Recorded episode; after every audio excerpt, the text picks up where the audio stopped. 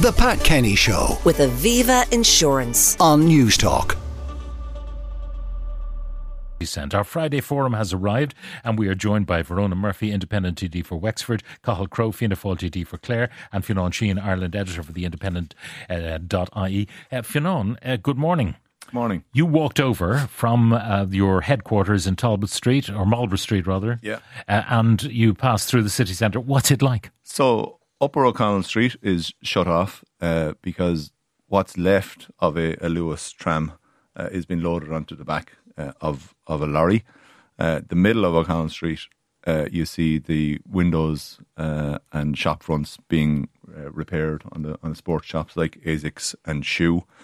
There's a Black Friday sign up inside in, in the the How, Asics shop how appropriate. while the lads are are lifting large panes at last that have been that have been smashed, and next door uh, there's a guy with an angle grinder ten, trying to remove the, the metal barrier that was that was kicked in uh, last night, and then the bottom of O'Connell Street is shut off because you can see the scorched marks uh, on the street where the, the bus was was burnt, and yet that's the safest I've felt in Dublin city centre for quite some time. I do that route quite a lot, Yeah, over and yeah. back from Talbot Street to here in, in Newstalk, and the city centre has not felt safe for quite some time. I think it was basically you were mentioning this earlier on. It was basically surrendered three years ago during the pandemic, Yeah. and it's never been reclaimed.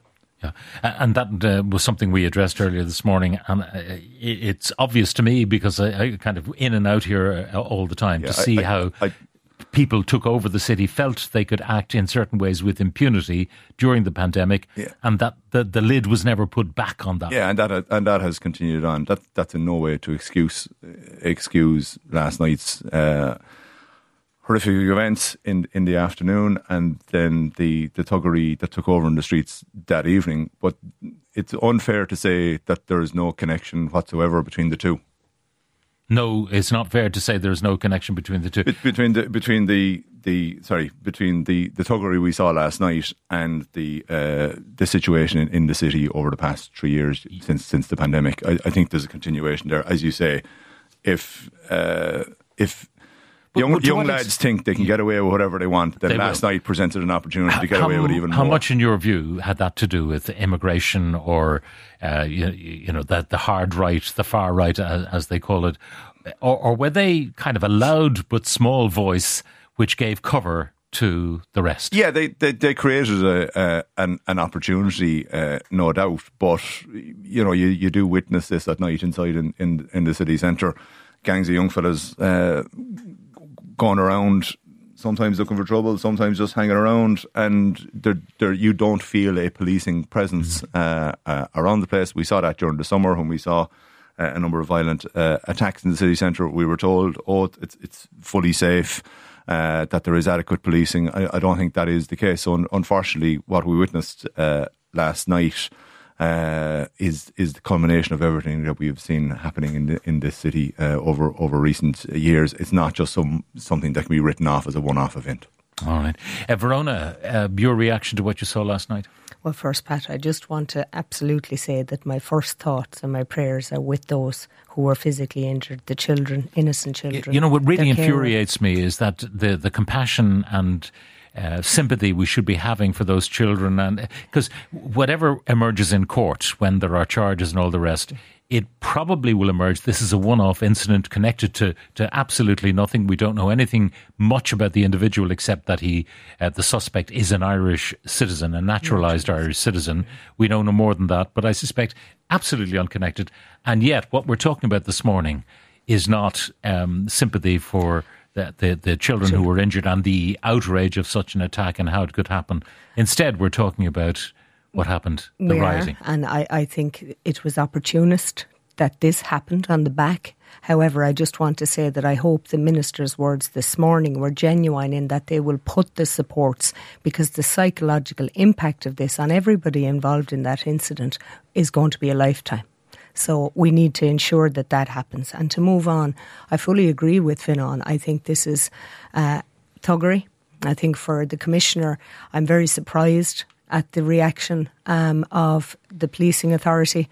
I, I read statements that were issued yesterday that appeared to have frantic language in them. There didn't appear to be any coherent plan for something like this. That we've had several precursor red, red flagged events. But do you not uh, accept or understand that they're not going to say, "Oh, we have been incompetent, um, we didn't I, do our jobs right," because they're never going to say that. No, I agree that they're not going to say it, but I think we have to ask the questions as political representatives. And on Tuesday, my group, I'm a member of the regional group, we have submitted to the Ceann Comhairle this morning, under Standing Order 34, that we will suspend what is Dáil business for Tuesday to discuss this matter. We brought a, a, motion to the floor recently as the regional group with regards to policing, policing, and I think at that time we had we laid it bare the actual damage that was being done. We don't and aren't recruiting Gardaí we're not replacing those who are retiring. This, by the way, is not just a problem in Dublin.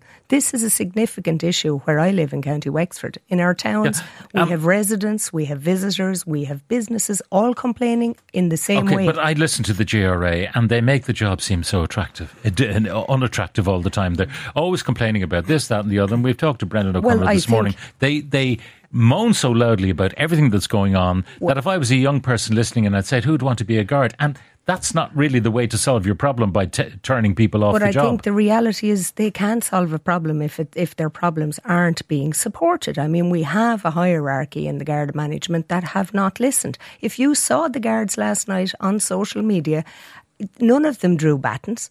They were on their own. I mean, this is this is a manic crisis situation. But the Gardaí on the ground are, in, in, to my mind, certainly, and the people I speak to, mm. are not at fault. In a situation like that, Cathal, the, the, the response uh, of drawing your baton, which allows someone to take a, a video of you on their phone and then put it on social media, perhaps with the, your name on uh, on your epaulette uh, being shown to the world, uh, that's probably not a, an appropriate response to a riot. But water cannon would be. I don't know if we even have water cannon. Yeah, just at the outset, like like Fionnan and Verona, I want to sympathise with the children who were subjected to that awful attack. I have a daughter the same age. I was a school teacher for years, and exactly what Verona said. When something happens at the school gate, thankfully we had only minor things uh, in my experience over the years, but they do linger. They do haunt children for many years, and NEPS and psychological services will really need to wrap around here and help. So your question relates to um, what can be done.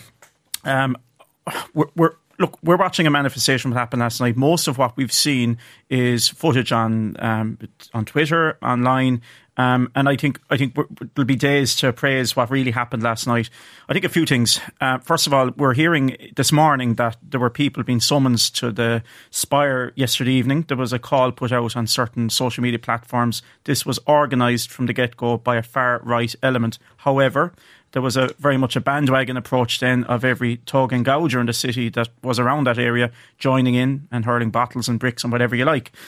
I think the guards, the frontline guards, did an excellent job, and I think uh, how, how, can you say that?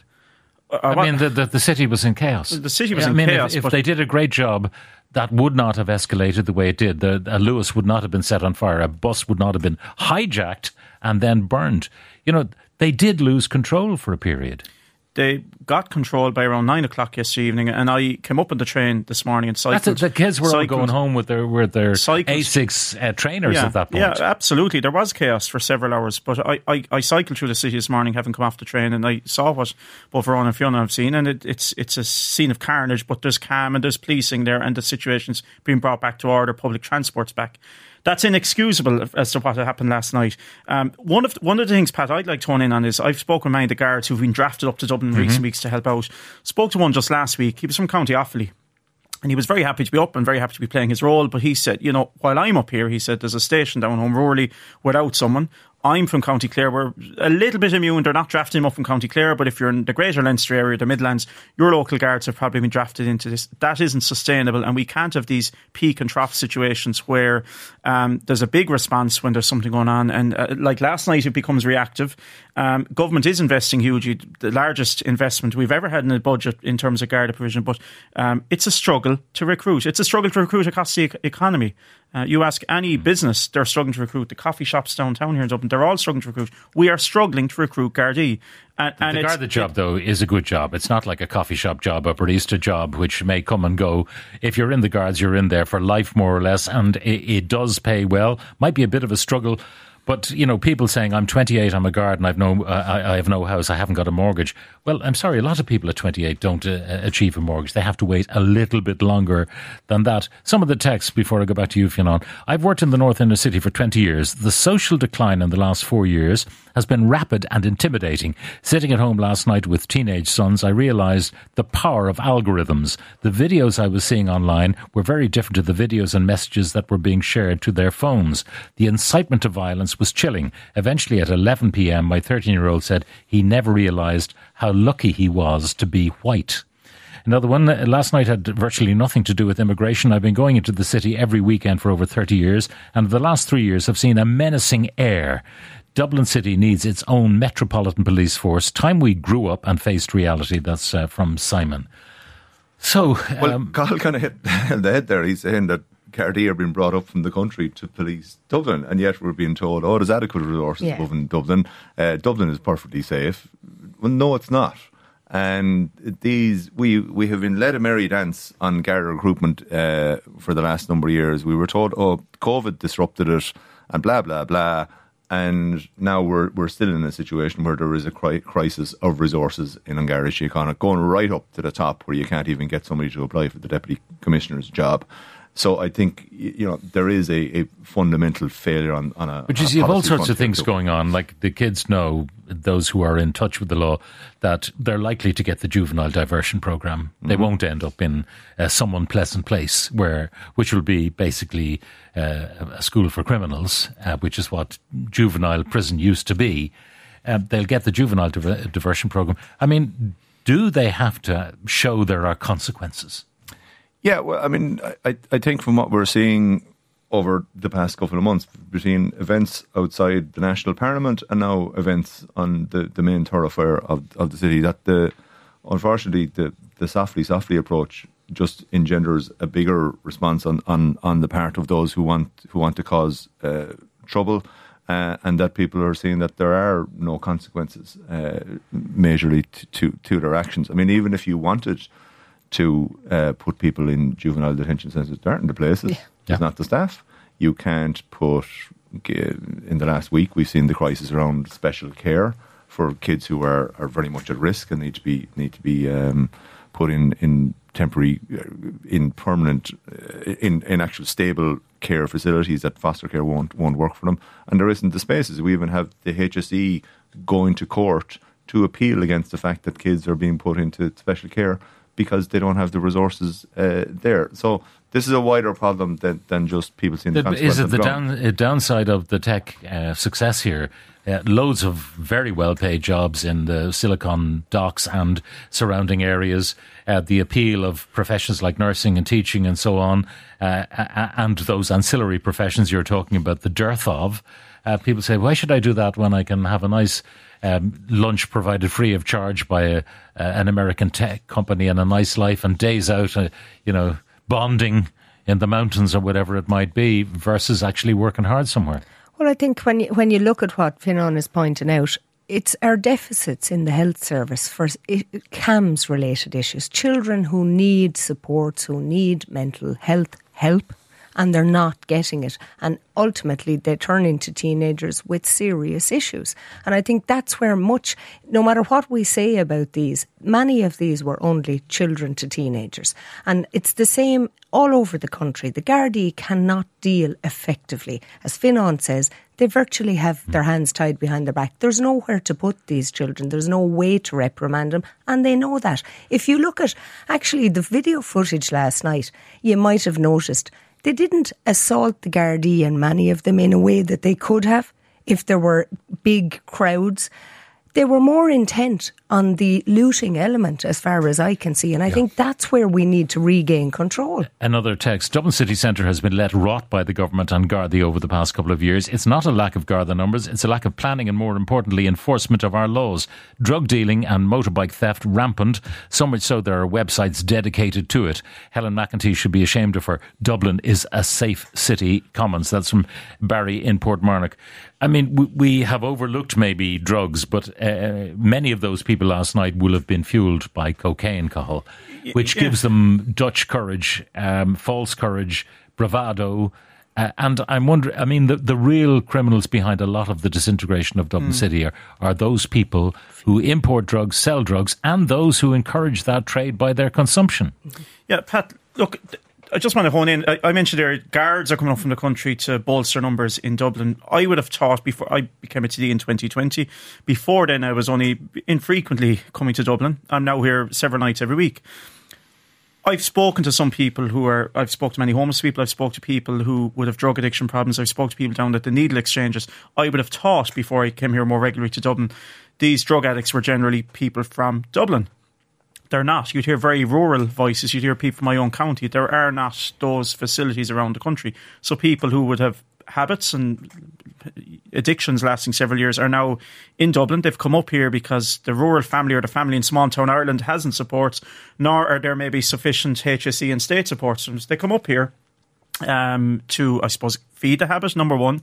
Uh, re- rehabilitate, perhaps, is what they aspire to, and yet they get caught up in this whole thing. And if you look, I won't name the needle exchanges, a lot of very positive work happens, but down the block from each of them, you can see open air drug dealing happening morning, noon, and night. And, and Pat, the other point, just want to hone in, we've just been talking about, we can talk about CAMHS. There's so many very important, deep, and important debates. Have what about parenting? You've had texts in from parents who were talking to their 13 year old child sitting across from the couch. That isn't every family. There are a lot of children uh, from from you know from the adolescent years being dragged up and let do whatever they want out there. So it should come as no surprise when they hit 17 or 18 and there's trouble kicking off down the street that they're going to join that. Well, and I let's can not be tell you, apologists in for- Wexford, they're not waiting until they're 17 and 18. We have 12 and 13 year olds running riot on the street where the Gardaí literally are afraid to touch oh. them We can't because say of the had a mental health problem repercussions. out there last night, That you know, be it's- cer- The, the problem last night is if a guard had, as you said, drawn a baton and responded back, he'd now be up for GSOC.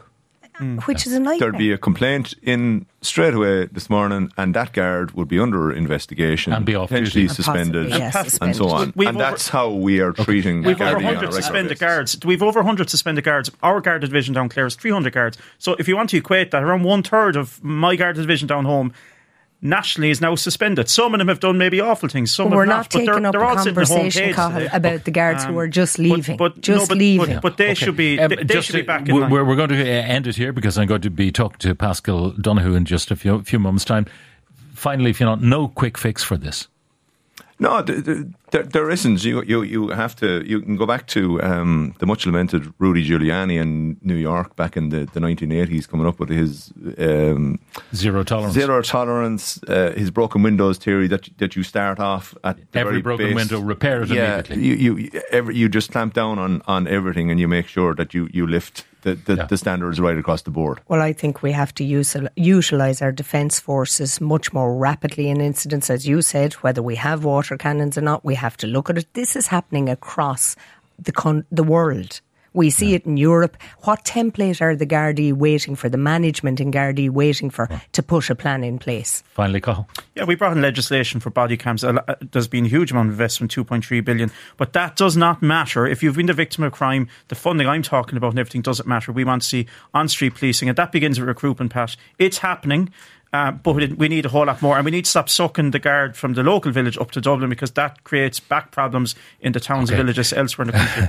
The, the only thing I'm thinking of, given the kind of society we have at the moment, if we had water cannon, six degrees last night, uh, the poor lambs would be soaked to the skin and sue the state. I'm for sure, giving Pat, them those pneumonia. lads aren't out of bed yet to listen to your show. Well, so we'll that's have a, we'll have a very increased legal aid bill, I'm sure, when All we're right. finished. Uh, thank you very much. The last voice you heard there, Verona Murphy, independent TD for Wexford. Before that, Cathal Crowe, Fianna Fáil TD for Clare, and Fionn Sheahan, Ireland editor for uh, The Independent. Thank you, one and all. The Pat Kenny Show. with Aviva Insurance. Weekdays at 9 a.m. on Newstalk.